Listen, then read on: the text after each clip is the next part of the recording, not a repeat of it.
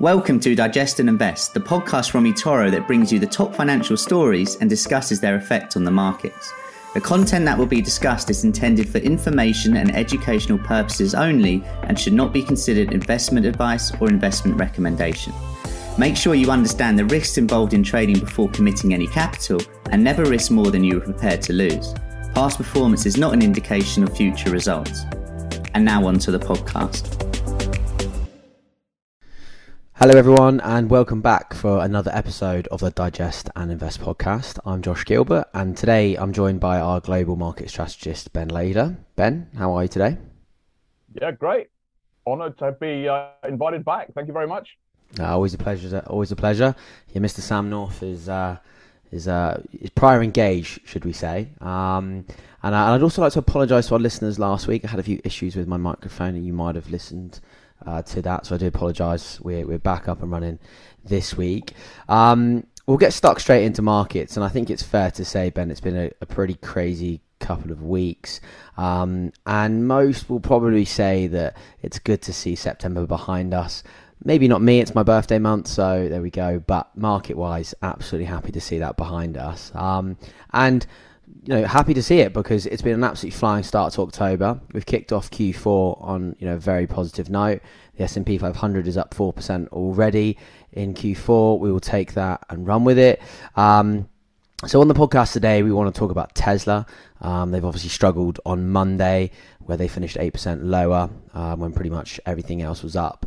Uh, we can also then talk about the upcoming non-farm payrolls on Friday, as that's obviously going to be uh, a big number to watch following that JOLTS report we've had uh, earlier this week. And then we're also going to take a quick look into the commodities market. Uh, we've had a lot of conversation around oil, OPEC in the last week or so. How does that sound, Ben? Yeah, great. I mean, as you I, I, I was looking at the numbers this morning. I think this has been the third best start to October um, for the S&P 500 ever. So admittedly, we're only a few days in, right? So uh, let's not let's not get too carried away. But um, you know, better to be up five percent than, than, than down five percent. And I think just a reminder that um, you know, October seasonality is generally pretty good uh, and is much better than September. Um, you know, September is normally the worst month of the year, and certainly lived up to the billing. Um, you know, this year. So again, you know, for those that believe in the seasonality, um, you know, we have uh, we, we have the wind to our backs at this point.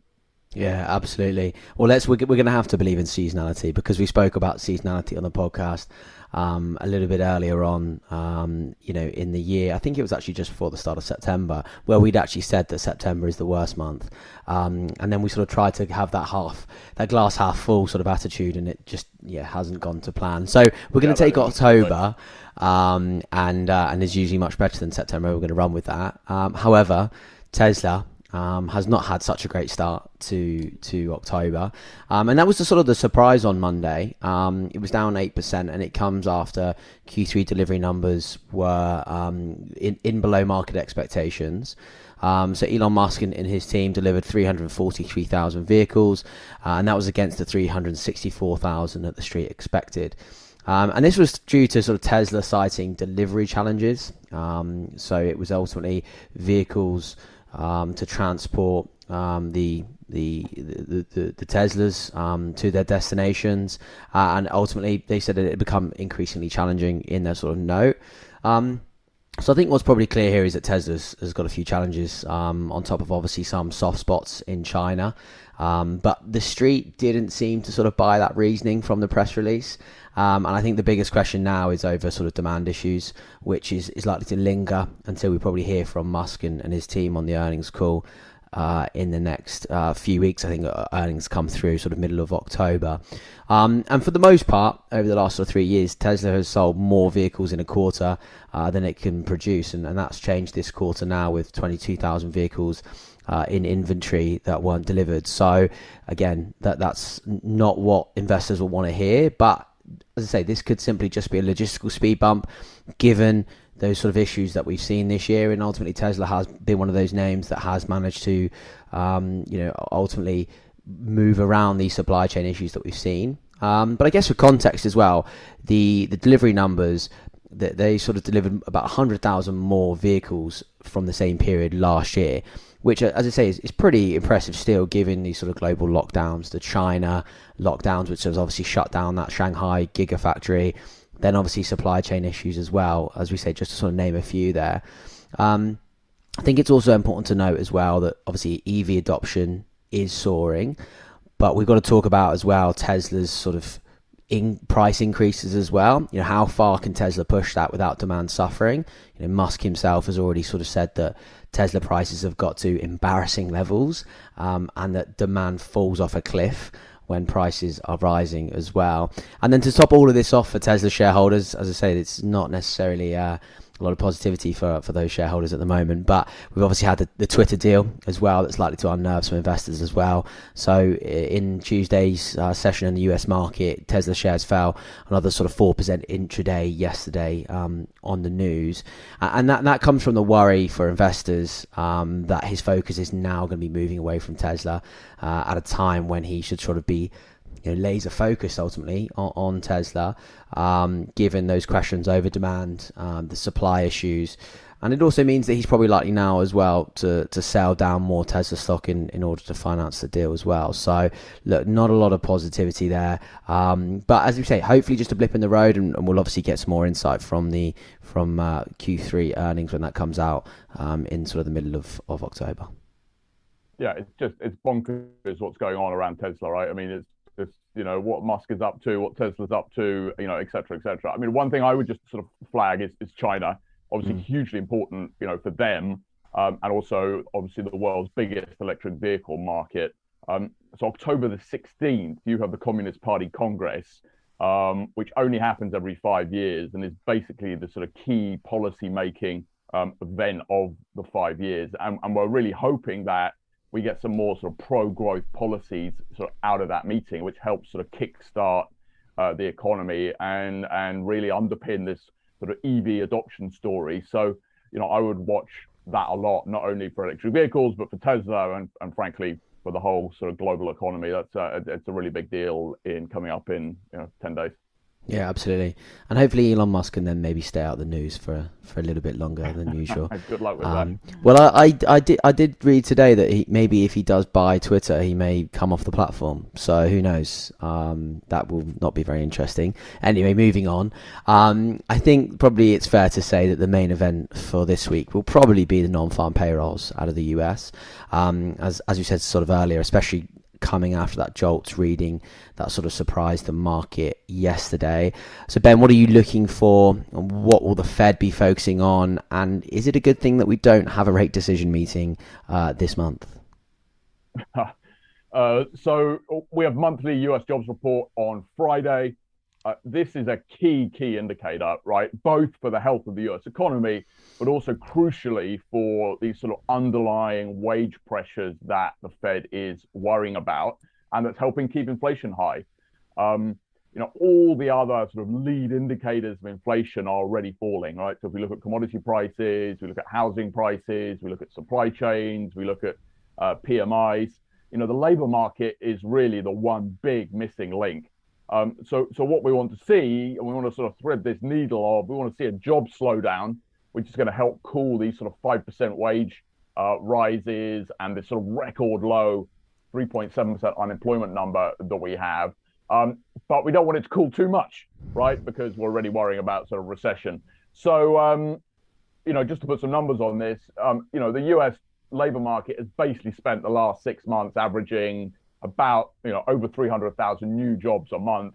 Um, I think we're hoping that that's going to sort of reset lower to sort of between two to 300,000. So that's that sort of Goldilocks number, right? So it's enough to sort of cool these inflation fears but you know not too low that we all sort of freak out about um, uh, uh, about recession. So that's what we're um, watching for. And again, you know, it's the key, you know, sort of big missing link of this inflation cool down story, and therefore by implication, you know, how close are we to the Fed stopping hiking interest rates? And you know, it's those hopes that have really sort of juiced the market in the last, um, you know, in the last few days. Yeah, absolutely. Um, and and look, I think what's obviously important to note as well is that you know we we got to think about the you know the Fed in that situation as well. Um, you know, and what to expect from them as we move forward. Um, obviously, we had the RBA. It's interesting. I was looking at Twitter today, Um, and it was it was a lot of conversation around. Uh, we wonder how many market commentators now understand what the RBA means for the first time. Um, seems there's a lot of discussion. I, was watching Bloomberg today, and I've never heard the RBA mentioned so many times. Um, but obviously, they were the first sort of bank or central bank to sort of turn dovish um, in that sense as well. They've sort of been teasing it for a while. Um, ultimately, compared to sort of the rest of the world, the Australians' households are probably some of the most indebted in the world. Um, so they're probably unlikely to obviously raise rates as aggressively as, as some other regions.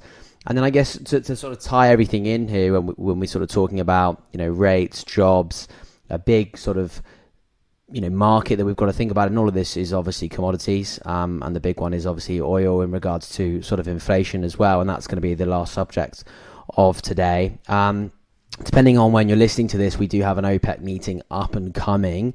Um, and the talk is that opec is set to cut output which has sent prices soaring in the last few days. So what are we looking for there ben? You know and, and also how are you sort of viewing maybe the broader commodity space do we think it's maybe a good opportunity, or is are we just sort of best to sort of maybe left alone for the time being? Right, it's been a real roller coaster year for, for commodities, right? I mean, um, they're 15% off their June highs uh, as we sort of worried more about sort of recession. Uh, we've had this cool down in uh, China demand, which is the biggest commodity buyer, you know, in the world. That's all sort of taken its toll. But you know, it's still the only asset class that's up significantly this year. And the sort of recent rebound that we've seen has, has been driven by two things. Um, you know, we've had five down days for the US dollar, um, and that makes, you know, help makes commodities cheaper for many to to, to buy. And uh, as you say, we have the outlook for, you know, a big OPEC supply cut, um, you know, tomorrow or, you know, Thursday is, is, is when the decision is going to get made. And, and I think this is just a reminder that, you know, it's not only about demand, the supply side is very tight, right? We've had a decade of underinvestment in commodities, and this will help keep prices, I think, at above average levels, even if demand keeps, um, you know, remains under pressure. So for oil, um, you know, yes, it looks like we're going to get something like a million barrel cut from OPEC, which is about one percent of global supply, which is pretty meaningful. Uh, but also, um, there's a lot else going on, right? The U.S. has been selling a lot of oil from its US from its strategic petroleum reserve. That's nearly done. Uh, we've got a European embargo on Russian oil, uh, which is due to come on uh, at the beginning of November. You know, global drilling activity is still only half of previous peak levels, so there's really just not any more oil being found and and and sort of pumped. Um, so put all that together, and I think this is a regime of sort of high for longer commodities. You know, maybe not higher, but let's not forget these are very good prices. Um, and you know, I think you can also lower the risk by looking at the commodity equities, maybe more than the physical commodities. I mean, oil equities are the cheapest in the market, uh, and um, you know, remember that you know if they're selling at nine, uh, 80 90 dollars a barrel, that's about four to five times what it costs them to actually pump this stuff out of the ground. The mm. point being, you know, they're still making huge cash flows able to pay huge dividends. Um, so I, I think uh, you know, this regime of high for longer commodities is, is, is a good one. And I also think, you know, commodities remains a decent hedge on, you know, um, inflation just sort of staying high for longer as well. Yeah, absolutely. Well, obviously that's the sort of commodities, you know, outlook in, in, in that sense. Um, I'll, I'll put you on the spot a little bit here, Ben. Just a very quick question, just to sort of wrap us up. I'll just throw you on the spot a little bit. Um, obviously we, we spoke at the start about, you know, the, the start of the month that we've had, obviously being in, in Q4. Um, we've already had a bit of a, um, a, a bear market rally, if you like, already. A lot of optimism. Then we've also struggled and now pulled back below a new low for, for the S and P 500. And then, as we said, start of Q4, S and P 500 is up four percent, as you'd said, third best start to October in history for the S and P 500 what what do we what do we say to investors right now? Tell do we tell them not to get too carried away? You know, what's the thinking here with this sort of you know rally? Did we just fall too far and it was a little bit of relief? What what are you thinking about the market right now? Just a, just a broader view of your thoughts. Yeah, I think we're building a bottom. Um, fundamentally, right? I mean, we basically went we went through our previous low a little bit, but basically, I think we're sort of building a bottom here, right? We're waiting for inflation to come down. We're waiting mm. for the Fed to signal that. Um, you know that it's it's almost done. Uh, we're waiting for bond yields to come down, uh, and we're waiting, therefore, for those recession risks to sort of ease a little bit. So, you know, I think this is a sort of U-shaped recovery. I think we're going to, you know, bouncing around. Um, but you know, the fact that we've seen the bottom, the fact that, um, you know, again, we're, you know, inflation's beginning to come down, the fact that we're beginning to get visibility on the Fed, um, you know, when they're going to stop hiking, I think makes this, you know, a very investable market. Just don't expect the next bull market to start, um, you know, to start tomorrow, right? I think that will need the Fed to actually start cutting interest rates. But obviously, before we get there, they've got to start hiking in the first place, right? So this is just a big step in the right direction. Um, I think we've seen the lows. I think this is an investable market. I think you should be fully invested, right? You remember your sort of bull markets are four times bigger, four times longer than your bear markets. And with us down 25%, with valuations having come down a lot, with sentiment having collapsed, you know, et cetera, et cetera, I think um, I think the bigger risk is being out of the market, not in the market, uh, uh, you know, at, at this point. Yeah, absolutely. Well, look, Ben, thank you very much for, for that view there. And it's good to sort of cover a very broad range of markets. And as usual, everything that's sort of happening uh, in the markets. Um, we'll leave it there for today. But if you want more on the markets, you can head over to eToro's Academy page where you'll find guides, videos, webinars, podcasts, everything you need on the markets. Uh, but Ben, thank you as usual for joining us. Yeah, thanks everyone. Anytime. Uh, trade safe. Thank you. Uh, and everyone, enjoy the rest of your week and see you all next week. Take care.